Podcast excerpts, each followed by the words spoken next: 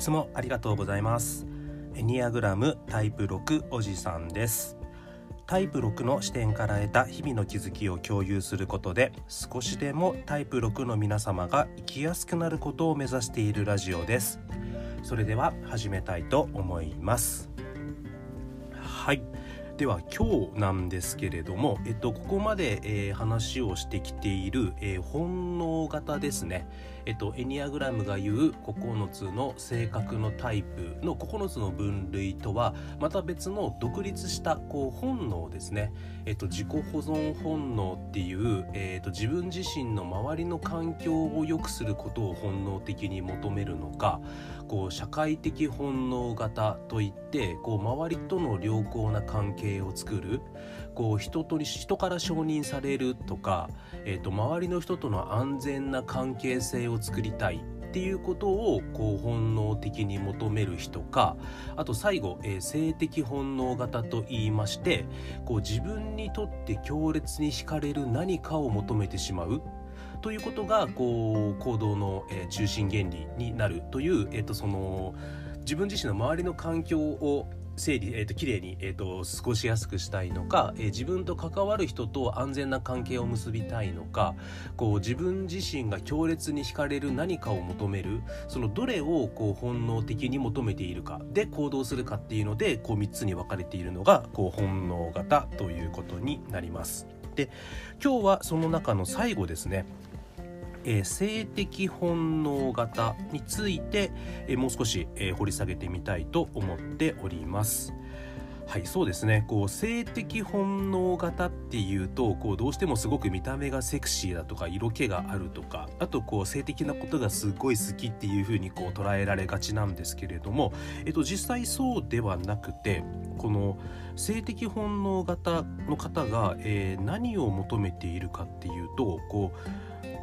えず、えー、何て言いますかね。強烈な体験。うん。えーと、自分自身の気持ちが強烈に惹かれる何かを求め続けている。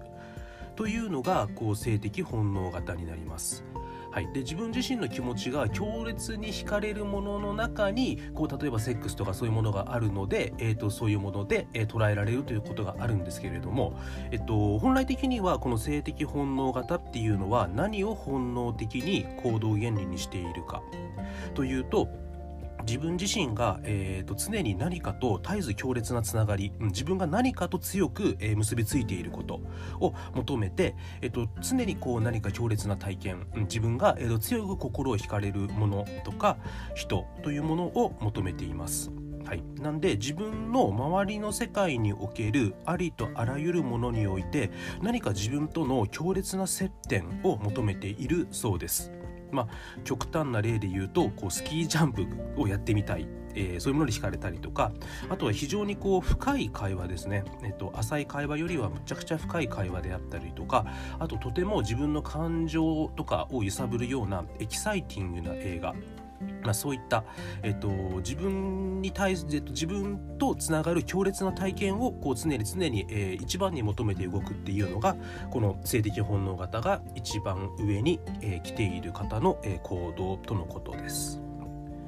はいなので、えっと、この性的本能型の方なんですけれども、えープラス面としては、えー、常に自分にとって強烈な体験であったりとか、えー、強烈な人を求めていますのでこう常にこう自分の人生に対してすごく広い範囲の探求心につながっていきます。えー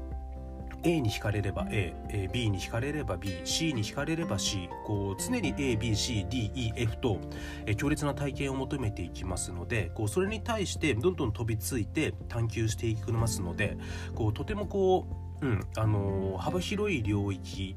に、えー、詳しくなれるというか、まあ、知的公式心というか探求心を持てるということがこの性的本能型が一番上に来てる方のプラス面になると思います。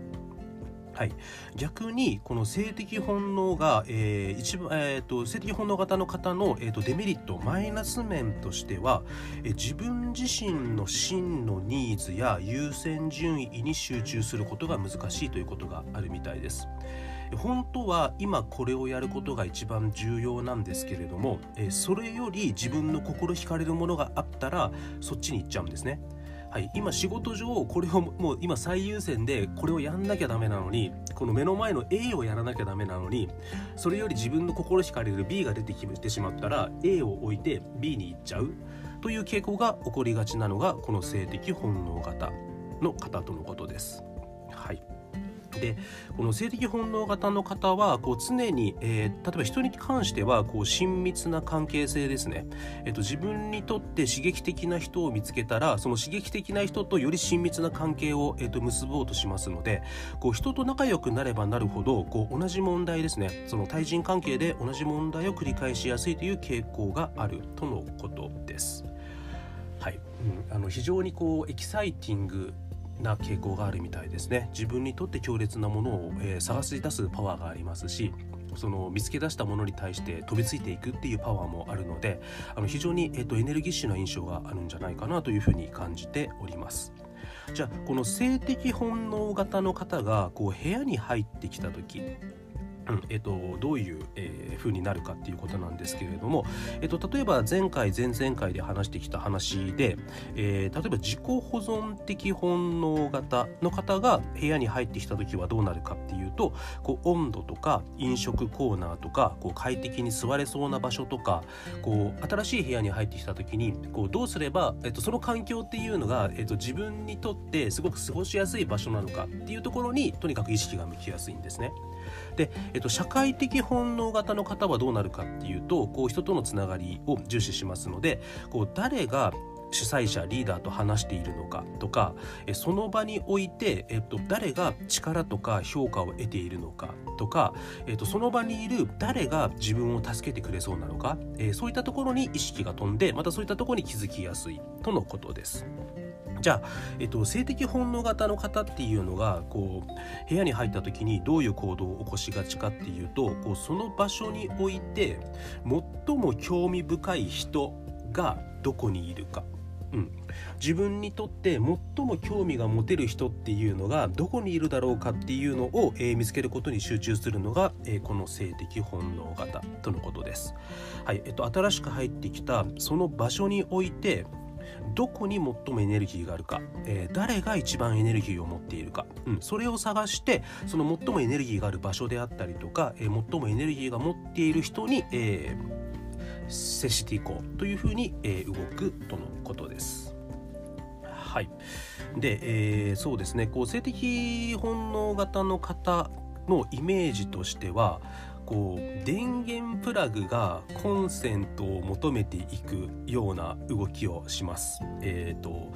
自分自身が電源プラグであれば、うんとその自分っていう電源プラグが自分の電源プラグがガシャッとこうはまるコンセントこう自分にとってすごく興味を持って自分を満たしてくれそうなコンセントを探してこうずっと動いているようなイメージなんですね。はい、なのでこう自分を満たしてくれる権力とか状況っていうのを無意識に常に探していてでそこが見つかったらこう自分である、えーと、電源プラグがそのコンセントに向かってヒュッと,、えーと、動いていくような、えー、動き方をしますのでこうなっていますかねこう自分自身が今大切なことであったりとかこう自分自身に対して今その時ジャストなケアをするっていうのがちょっと難しい傾向があるみたいですね。あの本当は今自分自身のこのことをやらなきゃダメなのにこうそれ以上に興味があることとか心惹かれるものがあったらそっち側に行ってしまうのでちょっと自分のことを、えっと、置き去りがちにしてしまう傾向があるとのことです。そうですねこう自分にとってこうすごくこう心惹かれるものを見つかるとその見つけたものに対してこう執着してしまうところがあるみたいなのでこうその執着してそっちに行っちゃうことによって本来自分にとって重要な責務であったりとかこう自分自身のこう基本的生活をちょっと怠ってでもその自分が見つけたものその興味惹かれるものに、えー、行ってしまうという傾向がちょっとあるようです。うん、エネルギッシュパワフルっていう感じですね。はい。で、えっと、この性的本能型の方の性格タイプがこう不健全になった時ですね、えっと、ここまで話してきたのは性的本能型の方の性格タイプが健全な時なので、えっと、本能的行動がそのままストレートに出た時なんですけれどもえっと、逆ですね、えっと、性格タイプが不健全になっている時っていうのは、えっと、本能の行動が逆に出ますので、えっと、そうするとこう強烈なものを、えっと、自分に対して強烈なものを絶えず求めでその強烈に惹かれるものにこう近づいていくっていう本能が逆に働きますのでこう注意散漫になったりとかこう集中力がなくなる、うん。えっと本来であれば自分の好きなものを見つけたら、えっと、その自分の好きなものを見つけるために常に集中していますしその好きなものを見つけたらこう集中力を持ってガッとそれに、えっと、くっついていくんですけどそれが逆にいきますので、えっと、注意周りに対して注意を払わなくなったりとかこう集中力が落ちるという方向にいくようです。でさらに、えーと、人との親密な関係を、えー、作ることに対して、えー、過度に恐れとかぎこちなさを感じるようになってしまうようです、えー、本来であればね、えーと、強烈に惹かれる人とかものがあればそこに飛びついていくんですけど、えー、性格のタイプの状況が不健全になるとそれが逆に出ますので本当にこう近づかないという方向に、えーと行きがちとのことです。はい。じゃあ、えっと、最後なんですけど、えっと、ここまで話してきたのは、えっと、性格的本能が一番上に来ている方の話だったんですけどこう性格、うん、性的本能が、えっと、一番下ですね、えっと、例えば、えっと、自己保存本能が一番上でで2番目が社会的本能でで最後にこの性的本能型が来てるような方、うん、なんで、えっと、他の2つの、えっと、本能型の、えっと、一番下に、えっと、この性的本能型が来ている方。の、えーと、特徴なんですけれども、えーと、基本的にはこう親密さとか、えー、刺激的なこと、うん、っていうものに、えー、関心を向けることが、えー、自然にやりづらいとのことです。はい、でさらに、えっと、自分が何が好きかとか興味が惹かれるかっていうのはある程度分かってはいるんですけれどもこうそれにすごくエキサイティングになったりとかこう熱中したりっていうことがやりづらいみたいです。はい、あの俗に言うオタクオタクというか何かに強烈にはまるとか、うん、そういうのがもしかしたら起きづらいのかもしれないですね。はい、同時に、えっと、人と、えー、親密になるのも、えー、難しいということなので、えっと、ある程度多分仲良くはするとは思うんですけど本当の意味でのこの親密な関係を結ぶということはちょっと苦手になりやすいということです。はいあとはこう生活でこう新しいことが多く出てくるとそれが心地よくなく感じてしまうのでこう生活がちょっとルーティンになりがちな傾向になりやすいとのことです。はい、うんと人や社会と関わっているとは感じてはいるんですけれども、えーと、特に近しい関係あの配偶者であったりとかこう家族や友人とは何かこう分離しているというような感覚を持つとのことですね。あの本来のこう性的本能型っていうのはこう人との強烈な関係性、うん、を求めているんですけどその人との強烈な関係性を求めるっていうのは本能の一番下に来ますので。うん、なんつうかなその人とつながってなきゃダメだっていうのは分かるんだけれども、えーと、その一番本能が一番下に来るので、うんとそういったその親密な関係を作るっていうことを避けがちになるとのことです。はいそうですね。えっとここまでこう3つの本能型ですね、えっと、自己保存本能と、えー、社会的本能とこう性的本能型について、まあ、あのお伝えしてきたんですけれどもえっと個人的にはこの性格のタイプよりこの本能型自分がこの3つの本能型の順位がどうなのかっていうのをこう見つけ出すのが難しくてですね、うん、おそらく今僕は社会的本能が一番上でで2番目が性的本能で、えー、3番目が自己保存本能型っていうのが自分なんじゃないかと思ってるんですけどいやもしかしたらまだ違うかなと思ってる部分もあります。うん、あのもしかしたら性的本能が一番上で次が社会的本能で、まあ、最後は自己保存本能なのかなとかも思ってるんですけど、まあ、1個の理由としてはこう性格タイプはテストとかがあるので、まあ、それを受けながら考えることはできるんですけどこの本能型はこうテストもないのでこう自分の頭で考えるしかないなっていうのがまあ一個の難しさかなと思ってます。で、まあ、今この自分の本能型がどれなのかを考えるにあたってこう一つまあいい方法なのかなと思っているのは、えー、とまずどの本能型が自分にとって一番下かはい、あの最下層にある本能型がどれかっていうのをまず確定させるというかまず考えた方がやりやすいかなと思います。はいえー、と僕の場合だと自己保存本能なんですけどそうするとこう一番下が自己保存本能ってなると上2つが、まあ、二者択一になりますのでこう選びやすいのかなと思ってます。でさらにこう一番下をこうまず考えるのがいい理由っていうのがこうその本能型が一番下に来ている時の方の行動の方が特徴的で分かりやすいのかなって思うんですね。こう例えばえーと、自己保存本能型っていうのは自分の本来は自分の周りの環境を整えたい人なんですよ。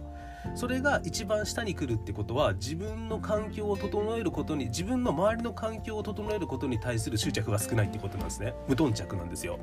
で、えっと、本来の社会的本能が一番上に来ているってどういうことかっていうと、えっと、人に承認されたいとか人に認められたい、うんえっと、人と関わって安全でいたいっていう気持ちが強いんですけどその社会的本能が一番下に来るってことはこう人に承認されたいとか人に認められたいっていうことに対して無頓着なのかなと思うんですですね。で最後にこう性的本能は何かっていうと自分が強烈に惹かれるものを見つけてそれに接近していきたいっていうのが本来の本能的な行動なので、えっと、それが一番下に来ているっていうことは、えーと何かに強烈に惹かれることはあまりないっていうことになるんですね。でそうなった時にこう自分自身がこうどれに対して一番無頓着かって考えてみるんですね。こう自分の周りの環境を整えていくことに一番無頓着なのかこう人との良好な関係性を作るとか人に認められたいっていうところに対して無頓着なのかこうもしくは、えっと、何か、えっと、自分にとって強烈に惹かれるものを探すことに無頓着なのか、うん、でそれを見ることによって、えーと、自分の本能型どれが一番下なのかなっていうのが見えてくる可能性があるのかなと思います。えーと、僕の場合は自分の身の回りの環境を整えることと,、えーと、人に認められるみたいな経験をすることとこう自分にとって心惹かれるものを探すことどれが一番無頓着かなって思うと,、えー、と自分の身の回りの環境に、えー、と整えるための何かを考えることなんですね。どう考えても自分はそれが一番下だったので、ま、だとすると僕はこの自己保存本能型が一番下うん、そうするとあとは、えーと、社会的本能と、えー、性的本能がどっちが上に来ればいいのかなって考えればいいのかなと思って、えーと、日々頭をうんうんうならせているような状況です。えーとちょっと何かあの参考になれば嬉しいです。はいじゃあここまでたくさん聞いていただいてありがとうございました。えっ、ー、とここまでであの本能型の話は一度終わりにしてえっ、ー、と次回からえっ、ー、と次の話に入りたいです。えっといよいよ性格のタイプの健全のレベルについて少し話を、え深めていきたいかなと思っております、えここまでたくさん聞いていただいてありがとうございました。エニアグラムタイプ6おじさんでした。どうもありがとうございます。失礼します。